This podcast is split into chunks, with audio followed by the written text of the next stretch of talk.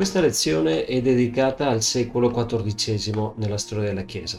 Il secolo XIV inizia con un mutamento radicale della posizione del papato in Europa, specialmente in rapporto con gli stati. Il Papa Bonifacio VIII, eh, Papa di, di questo cambio di secolo, sarà schiaffeggiato ad Anagni nel 1303 da un re Filippo IV il Bello di Francia che si può definire forse il primo re moderno. Siamo a una svolta epocale. Per alcuni questo momento segna la fine del Medioevo. Siamo passati dall'umiliazione del potere imperiale a Canossa davanti a Gregorio VII sul finire del, dell'undicesimo secolo all'umiliazione massima che può soffrire un papa. Il re francese vuole anche la soppressione dei templari e tiene sotto pressione il papa Clemente V che si stabilirà ad Avignone e quindi da questo momento si può dire che il papato entra nell'orbita francese. In questa epoca nascono anche gli stati moderni come il Portogallo, la Castiglia e l'Aragona, l'Inghilterra e la Francia. È l'epoca anche di terribili epidemie. Ricordiamo la peste nera del 1346. La città di Roma è in profonda decadenza, in preda a costanti turbolenze e in mano a signorotti locali arroccati nelle diverse torri che ancora si vedono in alcuni punti del centro storico di Roma.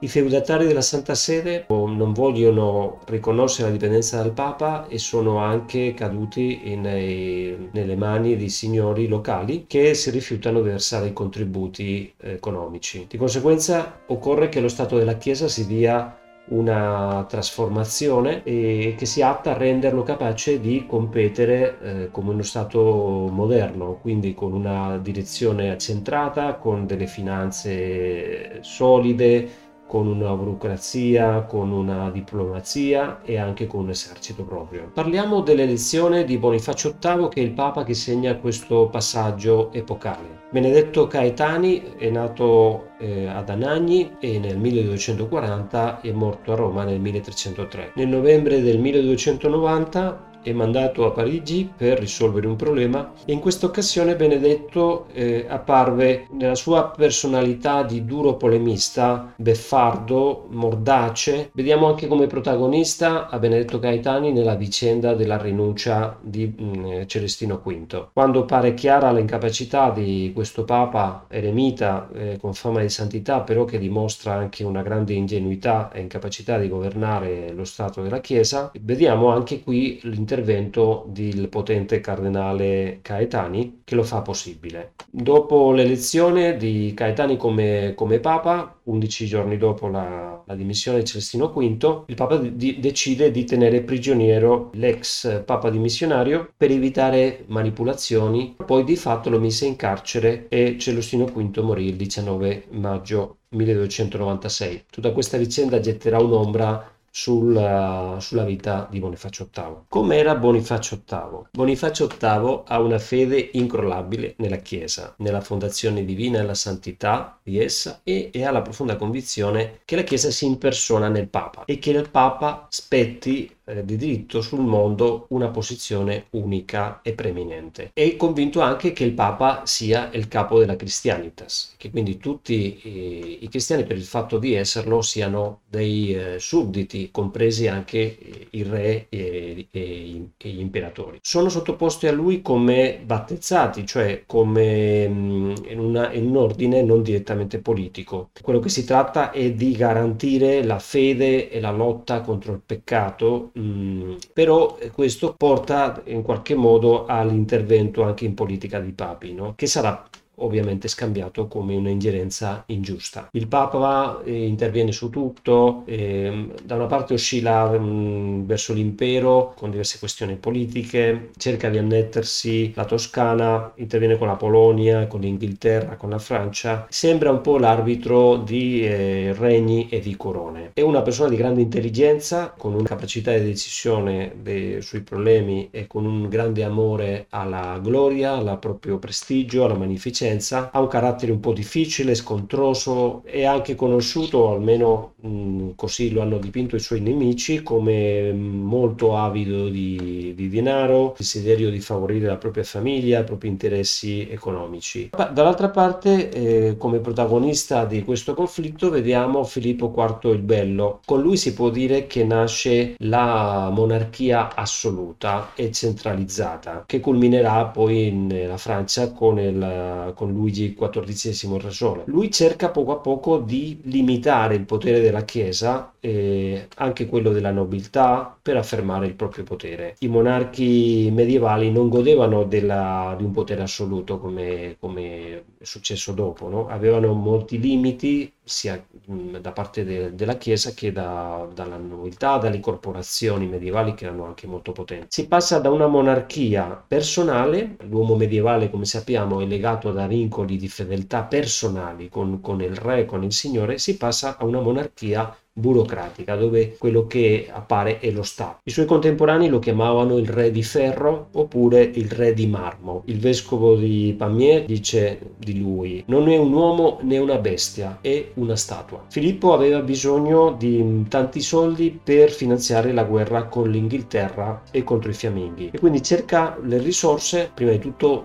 la tassazione agli ebrei che poi finisce con lo sproprio e con l'espulsione degli ebrei dalla Francia. Poi eh, tocca il turno ai Lombardi, quindi ai banchieri italiani che sono presenti in Francia, poi alla Chiesa e finalmente ai Templari. Il conflitto nasce proprio dalle tasse che lui cerca di, di, di imporre su i beni ecclesiastici senza il consenso papale. Bonifacio VIII reagisce in maniera dura, usando toni abbastanza polemici e minacciosi con una, con una bolla Clericis Laicos del 24 febbraio 1296, dove chiarisce che il re non può mettere eh, delle tasse alla, ai beni ecclesiastici senza il consenso della Santa Sede. La ritorsione di Filippo IV eh, non si fa aspettare ed è molto effettiva, blocca il flusso di denaro dalla Francia verso l'est all'estero, quindi verso lo Stato Pontificio. Bisogna dire che una gran parte delle entrate della Chiesa venivano proprio dalla Francia. Bonifacio VIII deve fare un po' marcia indietro e quindi si apre alla trattativa con una bolla molto più conciliante, l'Ineffabilis Amoris, e con la Romana Mater Ecclesia. Sono documenti di rimprovero però che aprono alla trattativa. Chiarisce che il clero deve pagare i diritti, eventuali diritti feudali e inoltre permette al clero francese di operare contributi volontari al re o anche su invito cortese e amichevole.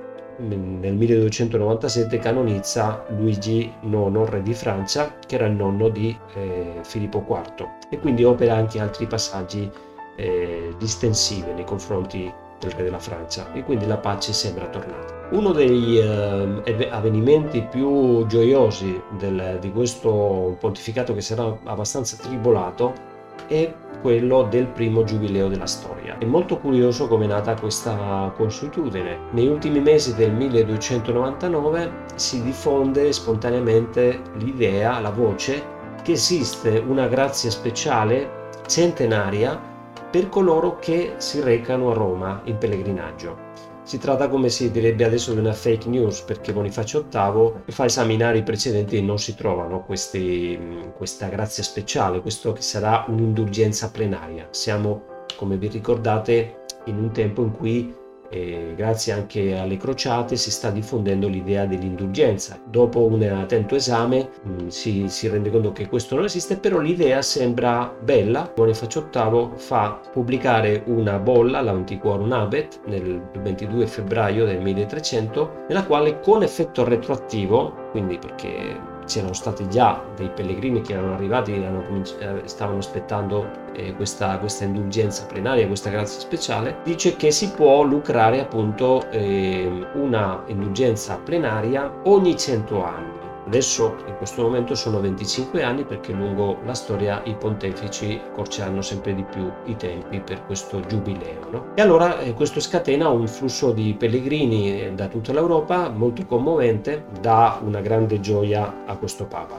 Nel frattempo, nel 1291 è caduto l'ultimo baluardo del regno cristiano in Oriente. Si tratta di San Giovanni d'Acri nel 1291. Quindi siamo alla fine di questo sogno delle crociate. Anche per questo si può dire che siamo a una svolta. Il tema della crociata sarà sempre presente nei secoli successivi, anche perché la pressione di turchi diventa veramente insopportabile. E c'è in questo momento un'opportunità anche di contrattacco perché i, i eh, musulmani sono sotto pressione grazie ai tartari. Sovrano della, dei tartari mh, attacca il sultano d'Egitto e mh, promette la Palestina ai cristiani se il papa manda un esercito cristiano, quindi è un'operazione a tenaia. Però alla fine non, si farà, non se ne farà nulla. Arriva il secondo scontro con la Francia e la conclusione dello, con lo schiaffo di Anagni. Nel 1301, eh, per motivi politici, Filippo IV imprigiona Bernard di Sassé, quello che definiva eh, al re come un re di marmo, come una statua, e viola il privilegio del foro ecclesiastico. Quindi Bonifacio VIII deve eh, condannare questo, questo atto, però bisogna dire che è l'ultimo di una lunga serie di dispetti e di soprusi e quindi il Papa deve condannare questo, questo atto e lo fa con eh, una bolla, la ausculta fili. Nella bolla, l'Ausculta Fili, il Papa le ricorda i suoi doveri di principe cristiano, però non siamo nell'epoca di Innocenzo III o di altri papi, eh, le cose stanno cambiando e Filippo IV ha una propria idea di come fare il principe cristiano che non coincide proprio con quella che ha il papa. E così fa, eh, opera una scaltra strategia che è molto significativa del, del carattere di Filippo IV, fa distruggere la bolla papale e la fa sostituire da un'altra eh, falsificata che è molto più dura e offensiva verso il re, verso l'indipendenza del regno, eh, fa sembrare che appunto eh, questo papa così convinto della propria supremazia vuole governare sulla Francia in maniera eh, producendo delle ingerenze ingiustificate. No? Quindi questo eh, viene diffuso nella Francia e crea un sentimento antipapale. Guglielmo di Nogaret, che è il cancelliere eh, di Filippo, accusa addirittura di eresia al Papa e auspica un concilio per giudicarlo. Siamo, lo anticipo, nel secolo del conciliarismo, dove si afferma sempre di più l'autorità del, del, concilio su quella del Papa. Questo sembra una prima visaglia di tutto questo. No? Per la prima volta convoca gli stati generali, quindi questa riunione di rappresentanti della nobiltà, del clero e del popolo, e tutta la Francia si schiera dalla parte del re. Allora Bonifacio VIII risponde con la famosa Unan Santam, del 1302, nella quale afferma chiaramente la superiorità del Papa sul re, quindi che il pontefice può giudicare chiunque, qualsiasi re, ma egli non può essere giudica- giudicato da nessuno. È un principio che si trova quasi alla lettera nel eh, famoso Dictatus Pape di Gregorio VII, se vi ricordate nella prima lezione ne abbiamo parlato. Il Papa possiede entrambi i poteri, quello spirituale e quello temporale, ed esercita direttamente quello, quello spirituale delegando il secondo nel re. Però in fondo diciamo, l'autorità viene dal Papa. Ricordatevi dall'incoronazione eh, di, di, Carlo Magno che segna simbolicamente anche questo, no? Cioè il potere viene da Dio attraverso il Papa. E Filippo non la pensa così e non la pensano così neanche i suoi consiglieri che sono giuristi che vengono da, dallo studio del diritto romano e che dicono no, eh, il potere viene direttamente da Dio, lo Stato esisteva prima della Chiesa, infatti lo Stato romano o l'impero romano era uno Stato legittimo come tanti altri, quindi non è stato nessun Papa a dare il potere agli imperatori. Filippo IV mh, va passa all'attacco e diffonde gravissime accuse contro il Papa di eresia, di immoralità, vengono fuori eh, i fatti di Celestino V e tanti altri che hanno a che vedere con i suoi conflitti con, con altre famiglie eh, italiane romane, diciamo, principalmente i Colonna. Allora il Papa scomunica Filippo, pensando che siamo appunto ai tempi di Gregorio VII, ma questo documento non, ar- non è diffuso in Francia perché gli agenti del, del, del re lo, lo, bloccano. Addirittura nel 1303 due spedizioni di cavalieri, una di cavalieri cavalieri francesi che,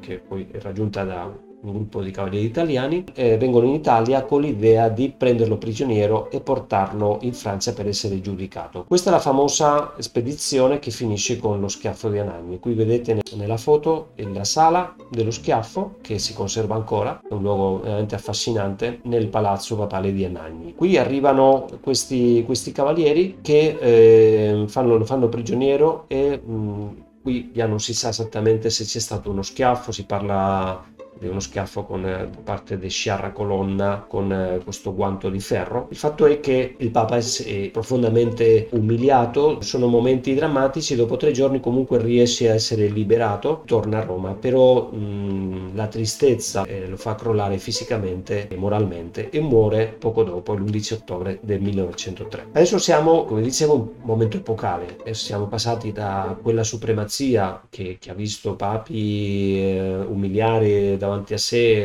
eh, tutti i regni dell'Europa a un papa che è un papa grande, un papa potente come Bonifacio VIII che si vede impotente davanti alla scaltrezza di un re assoluto. Questo re eh, riesce a attirare verso l'orbita francese tutto il papato. E così abbiamo il primo di una serie di papi francesi, Clemente V. Dopo un breve pontificato di un papa di transizione, Benedetto VIII, viene eletto questo Papa che eh, non verrà mai a Roma mm, per motivi vari, per, mm, di salute, perché ritarda questa, mm, questo viaggio e finisce per essere incoronato a Lione. Comincia Clemente V a eh, nominare dei cardinali francesi e mh, decide di risiedere ad Avignone. Chiaramente questa curia non ha nessun desiderio di, tor- di tornare a Roma dove eh, la situazione è altamente pericolosa perché la città si trova in preda a diversi disordini eh, politici e sociali. Poi si, si, pone il problema dei Templari, la questione dei Templari. La situazione dei Templari dopo la caduta di San Giovanni d'Acri eh, si fa molto critica. È un ordine molto ricco e potente, però che si vede chiaramente che è stato inutile ormai. Era nato per difendere i luoghi santi e i luoghi santi non esistono più in mano ai, uh, ai cristiani, per cui ci si chiede qual è l'utilità di questo, di questo ordine che era eh, molto potente in Francia soprattutto, perché era ricco questo ordine, perché doveva somministrare soldi, cavalli, eh, ogni tipo di armi, eh, per un, uh, un, territorio, un, un regno che, che, non aveva niente, che, che, si trovava poi molto lontano. Per cui c'era tutta una rete che aveva favorito raccolta di mezzi per, per sostenere il regno cristiano in Terra Santa. Anche i templari erano diventati banchieri perché avevano dei castelli, erano armati, quindi era un ordine che poteva diciamo, garantire che i depositi che ricevevano erano in tutta sicurezza, per cui anche prestavano soldi e concretamente Filippo IV si era fortemente indebitato con, eh, con loro. E, eh, secondo eh, una legge canonica, chi è dichiarato eretico perde tutti i crediti che ha con i debitori. E questo gli viene in mente a Filippo di cercare una possibile accusazione di eresia nei confronti dei Templari. Comincia a diffondere eh, calunnie contro di loro. Nel frattempo, nel 1306 aveva già decretato l'espulsione degli ebrei dalla Francia, i loro immobili sono confiscati anche dalla corona e passa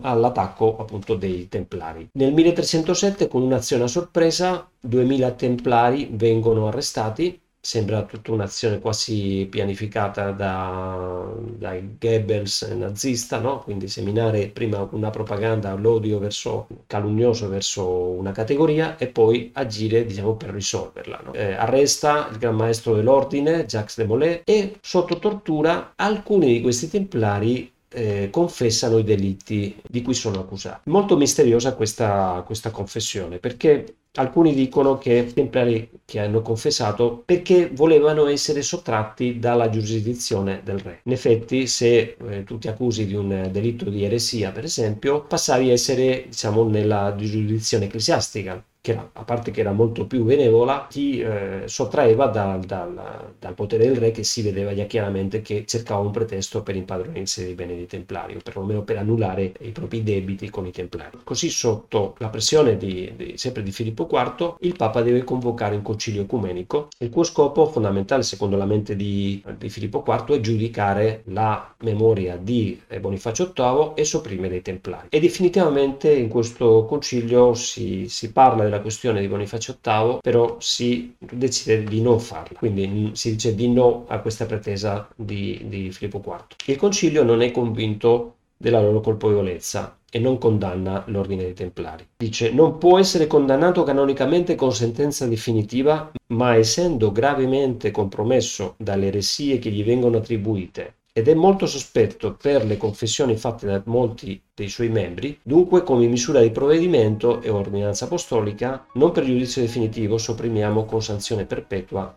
con l'approvazione del Santo Sacro Concilio e il suddetto ordine. Altri concili provinciali che giudicano i Templari, mentre il eh, Papa si riserva il giudizio sul Gran Maestro e altri dignatari. I concili furono, provinciali furono molto clementi e moderati E che successe con il Gran Maestro? Il Gran Maestro eh, a un certo momento ritratta con altri dignatari affermando di aver mentito per eh, salvare la vita. In questo modo sono, sono considerati relapsi.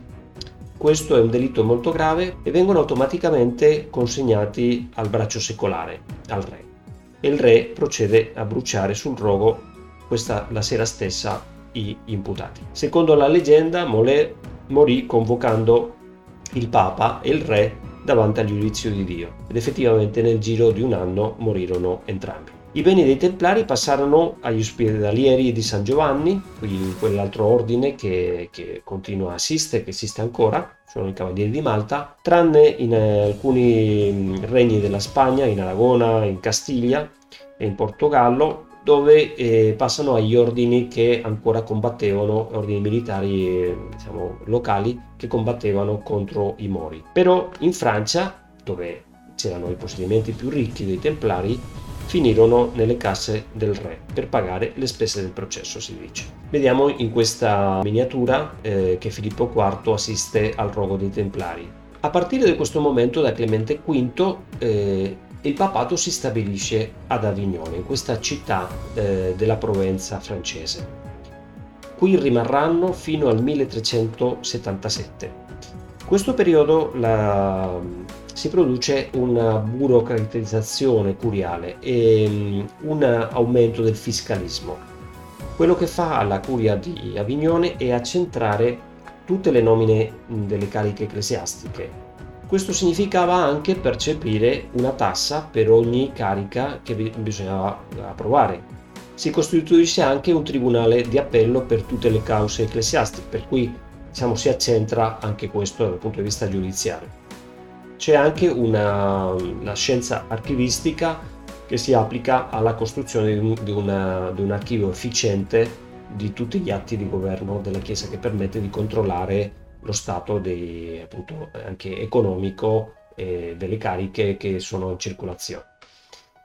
Tutte queste misure sono molto redditizie, producono un fiume di denaro che arriva ad Avignone, ma creeranno un risentimento duraturo contro il papato. Sono i letterati come Petrarca o i santi come Santa Caterina da Siena o Santa Brida da Svezia che fustigano il lusso, la mondanità, la cupidigia che si vede in, uh, negli ecclesiastici di Avignone. Un altro vizio di quest'epoca è usare le censure spirituali come la scomunica o l'interdetto come armi contro i nemici politici del papato e tutto questo crea un grave danno all'immagine e al prestigio del papa.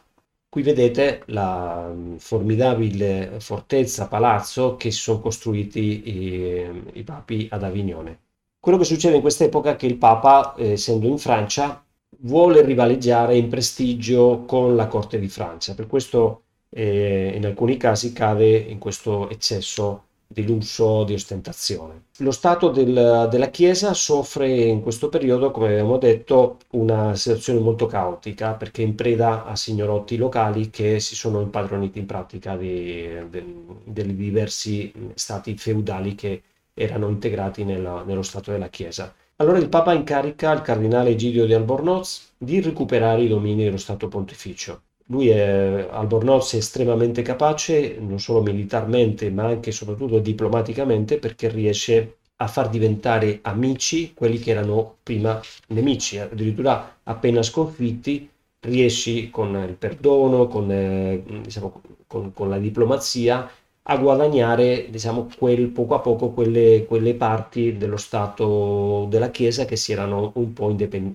diventati indipendenti, insomma, non, non solo non versavano i contributi feudali, ma non erano, si erano sottratti al governo del Papa. Tutto questo fa alla fine possibile che il Papa possa ritornare a Roma e lo fa nel 1367. Dopo purtroppo tornerà un'altra volta ad Avignone dal 1370 al 1377 e definitivamente torna la città eterna nel 1377 dopo un'opera anche di convincimento da parte di Santa Caterina di Siena che vediamo qua in un affresco della Basilica di San Domenico di Siena. Ci sono alcuni papi del, del periodo Avignone molto degni e sinceramente religiosi che cercano eh, di anche riformare la Chiesa, però non si fa, non è possibile e quindi si può dire che il bilancio di questo periodo è abbastanza eh, mediocre e contribuirà a quella perdita del prestigio del papato che provocherà poi delle crisi molto più serie, come vedremo quando parleremo del della riforma protestante. Un altro fenomeno del secolo XIV è la decadenza della scolastica. Dopo la, quel periodo brillante di grandi teologi come San Tommaso d'Aquino, San Bonaventura di Bagnoregio, la filosofia e la teologia scolastica perde forza ed emergono figure come questa di Guglielmo di Occam. Lui nasce in Inghilterra, è un francescano ed è la figura dominante nel mondo filosofico e teologico di questo secolo. Avrà un influsso enorme nel futuro. La sua dottrina inaugura eh, quella che si chiama la via moderna, di fronte alla scolastica anteriore che era la via antiqua. È un precursore in tanti aspetti di Lutero, di Martino Lutero, e la sua scuola sarà la più seguita eh, per un paio di secoli. È nato a Ockham, nel Surrey, nel sud della, dell'Inghilterra, ed è diventato professore a Oxford. Nel 1324 è convocato ad Avignone con l'accusa di insegnare dottrine pericolose. Alcuni dei suoi commenti alle sentenze di Pietro Lombardo sono giudicati eretici, falsi o temerari. Lui alla fine fugge da Avignone e si rifugia con il generale francescano Michele di Cesena, che anche lui è accusato di eresia, nella corte di Ludovico il Vavaro, che in questo momento è il nemico del Papa. Guglielmo di Occam è conosciuto per essere il padre del nominalismo. La sua metafisica mh, afferma che è solo reale quello che esiste.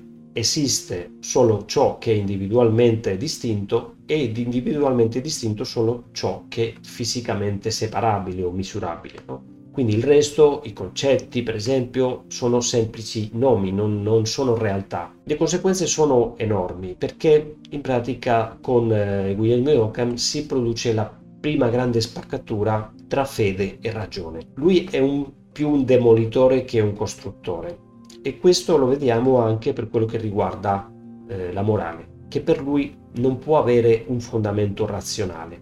Quindi se io non posso conoscere i concetti, non posso neanche conoscere la morale perché la morale non è misurabile dal punto di vista scientifico. Se la morale non ha un fondamento razionale, allora dobbiamo attribuire tutti i comandamenti morali a una volontà eh, onnipotente di Dio. Quindi è Dio che può comandare tutto e che è una volontà mh, assoluta che può addirittura comandare l'assurdo.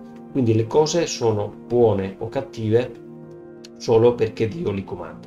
Questa è la visione che porta evidentemente anche a un fideismo, no? il rapporto con Dio non è più su basi razionali come aveva insegnato eh, San Tommaso d'Aquino, ma eh, il rapporto mh, mm, con Dio sarà solamente fideista, sarà diciamo eh, accettare anche quello che sembra contro, contro il buon senso, anche contro, contro, la ragione. Cioè lui accetta solo le verità contenute nella Bibbia, nel, nel canone della Bibbia, o che si deducono dal suo contesto per conseguenza formale e necessaria. Queste sono parole suo, di, una, di una delle sue opere. In ecclesiologia afferma anche che il Papa può essere eretico e quindi non è infallibile. Qualsiasi cristiano può essere, secondo lui, ispirato dallo Spirito Santo ed essere depositario della verità più del Papa addirittura. No? Quello che Occam toglie a, al Papa però lo affida all'imperatore e in qualche modo siamo nuovamente a un modello di Chiesa costantiniana o se vogliamo a un modello di Stato moderno dove eh, lo Stato cerca di controllare la Chiesa. No? Tutto questo ci fa eh, vedere già da lontano mh, affermazioni che, che saranno mh, dirompenti e più, e più evidenti con Martino Lutero. Abbiamo visto lungo la storia medievale la l'affermazione progressiva della plenitudo potestatis eh, del Papa, che arriva perfino eh, a voler controllare tutto con questa idea un po' teocratica del, del potere ecclesiastico. Dalla Christianitas eh, si passa agli stati nazionali. Contro il pensiero teocratico di Bonifacio VIII e dei papi precedenti si schiera Marsilio di Padova, che sostiene la persistenza dello Stato. Sostiene anche che i beni di questo mondo appartengono al re. Il regno de, di Dio non è di questo mondo, quello lo ha dichiarato Gesù. E con eh, la sua opera Il Defensor Pacis afferma la supremazia dello Stato sulla Chiesa. Per alcuni questo momento, eh, che vediamo impersonato anche in Marsilio di Padova, segna la fine del Medioevo. Le tesi di Marsilio di Padova si possono riassumere in affermare una completa autonomia, o meglio supremazia, dello Stato rispetto alla Chiesa. Cioè non si tratta di spiritualizzare la Chiesa togliendo eh, questo fardello diciamo, di, di, beni temporali, di interessi eh, prettamente politici, ma di subordinare al potere civile ogni atto dell'autorità ecclesiastica che abbia qualche rilevanza sociale, cioè un controllo su tutto quello che fa la Chiesa nel proprio Stato, nel proprio territorio. E una delle attribuzioni del, del re è controllare i beni temporali di cui godono in abbondanza gli ecclesiastici. Vediamo per esempio nel Defensor Pacis che lui, lui scrive il legislatore può usare i beni temporali ecclesiastici, tutti o in parte, legittimamente secondo la legge divina, o per l'utilità, scusate, per il bene pubblico o per l'utilità pubblica o per la difesa, una volta soddisfatte le necessità dei sacerdoti e degli altri ministri del Vangelo, dei poveri impotenti e di ciò che attiene al culto di Dio. Siamo mm, ai precedenti di quello che vedremo durante la rivoluzione francese, dove si afferma questa idea, no? che tutti, tutti, i beni terreni non, sono, non, possono essere proprietà della Chiesa, sono proprietà del re o del, del, del sovrano temporale e che lui in fondo è quello che deve disporre di questi beni. Quindi anche se questi beni sono stati donati o lasciati in testamento alla Chiesa, in fondo appartengono alla nazione, si dirà durante la rivoluzione francese. La Chiesa diventa per così dire un ministero di affari religiosi e i sacerdoti sono una specie di funzionari. Questi sono presupposti teorici che vedremo mh, poi attuarsi nella riforma protestante, ma anche nel regalismo che seguirà eh, nei paesi cattolici e perfino nella rivoluzione francese e nello Stato liberale. Una volta che era finita eh, l'esilio di Avignone, come si chiamava, la cattività babigno, eh, babilonese, come la definivano Petrarca e altri, sembra che eh, sia risolto già questo grave problema, ma in realtà si apre un problema che è stato forse ancora più difficile, il grande scisma. Questo grande scisma dura dal 1378, quindi praticamente dall'arrivo eh, del Papa a Roma, fino al 1417. Ci saranno due curie, due sedi, Avignone e Roma. Tutto parte dall'elezione di Urbano VI nel 1378. I cardinali, che sono quasi tutti francesi, accettano di nominare finalmente un papa italiano anche per la pressione del popolino, che chiede a grandi, a grandi urla un papa italiano romano o almeno italiano. Eh, la personalità di Urbano VI sembra, sembra perfetta però scoprono subito che il Papa eh, in realtà un, ha un atteggiamento molto aggressivo, eh, vuole riformare specialmente il, eh, il collegio cardenalizio e, e, fa, non usa di moderazione nel prendere una serie di misure molto, molto dure, molto appassionate, possiamo dire. I cardinali che l'avevano votato cominciano a cambiare idea, mh, mm, vanno via da, da, Roma, prima si rifugiano ad Anagni, poi a Fondi e lì prendono la decisione di eh, considerare inadatto per il papato a Urbano VI e scegliere un altro papa. E quindi scelgono un papa francese che si chiama Clemente VII. Da questo momento in poi eh, ci saranno evidentemente delle guerre, dei conflitti tra i due e ci saranno due obbedienze, eh, quella romana e quella di eh, Avignone, perché il Papa francese ovviamente eh, la prima idea che ha è tornare ad Avignone dove c'è ancora questo bellissimo palazzo e, tante, la curia, insomma tante, tante possibilità di esercitare il proprio potere con successo. Decidere chi è il Papa legittimo è molto difficile, è uno di questi problemi che ha assilato le menti più eh, prestigiose e brillanti dell'epoca eh, versando fiumi di inchiostro senza arrivare a una conclusione chiara, perché la scusa della, del cambiamento dei cardinali si basa in una presunta eh, irregolarità nell'elezione di Urbano VI, proprio per questa pressione che aveva esercitato il popolo romano. Le discussioni sono infinite, le, gli ordini religiosi, i santi, i personaggi più in vista nell'epoca sono divisi tra una e l'altra obbedienza. Ci sono dei, dei, dei regni che appoggiano il Papa avignonese, altri, altri regni che appoggiano quello romano. Quindi il mondo è diviso e ehm, questo problema che è veramente eh, difficile, triste, non si riesce a risolvere, non si trova una soluzione. Allora viene l'idea di convocare un concilio, il concilio di Pisa nel 1409, che finisce per condannare questi due papi, deporli e nominare un eh, nuovo papa. Ma questa misura non risolve niente e crea solo un nuovo problema, che è un terzo papa, perché ci sarà da questo momento una terza obbedienza, la obbedienza pisana. Si va avanti e si cerca di, nuovamente in un altro concilio, il concilio di Costanza, di risolvere la questione, eh, deponendo due dei papi eh, e invitando alla dimissione l'altro papa, che era il papa dell'obbedienza romana, che accetta di, di dimettersi.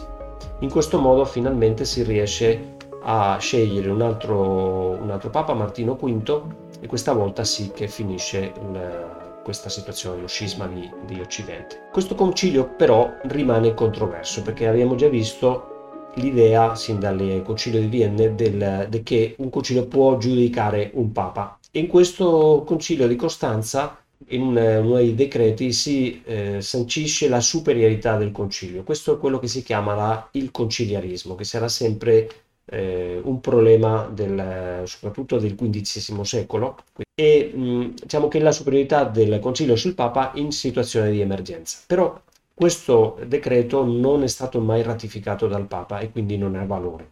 Martino V è la persona giusta per eh, tornare a Roma e riorganizzare la Chiesa e lo Stato Pontificio, ricostruire la città, la città eterna che si trovava in una situazione veramente penosa. Pensate che queste obbedienze durante questi 50 anni praticamente del, del scisma di, di, Occidente cercano di attirarsi le simpatie dei, dei, regni o delle persone facendo delle, dando delle prebende o dando delle concessioni per cui la situazione è veramente caotica. Solo Martino V riesce a sistemare e dare ordine allo Stato pontificio. Parliamo velocemente adesso delle cosiddette eresie nazionali sono quella di John Wycliffe in Inghilterra e di Jan Hus in Boemia.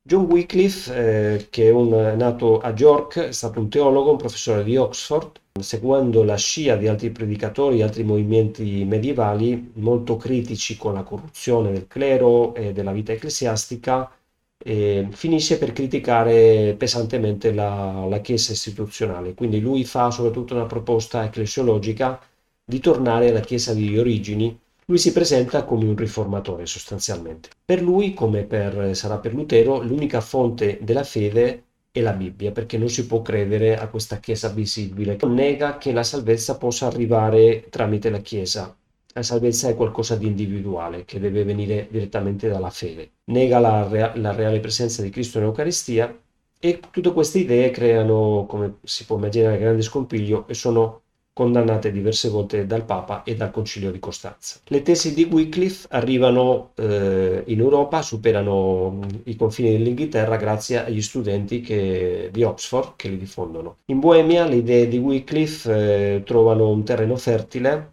e soprattutto nell'Università di Praga. E qui cresce Jan Hus, che eh, si scaglia anche lui contro i vizi del clero e della gerarchia condivide molte delle tesi di Wycliffe, anche se è più moderato. Lui presenta un cristianesimo evangelico incentrato su Cristo, fond- fondato sulla, sulla Bibbia, eh, ma non, pre- non nega per esempio l'Eucaristia. Fondamentalmente lui sarà condannato per opporsi al Papa, per negare il suo primato di giurisdizione, per una visione della Chiesa invisibile e universalista, diciamo ecumenica e quindi non, eh, non eh, gerarchica. Dopo essere stato scomunicato è invitato al concilio di Costanza per giustificarsi, per difendersi, ma lì sarà condannato come eretico e messo a morte nel 1414. I suoi seguaci, gli Usiti, scateneranno una, una, una guerra terribile che sanguinerà eh, la Boemia durante i prossimi anni. Finisce qua la nostra lezione sul XIV secolo nella storia della Chiesa. Vi ringrazio per la vostra attenzione.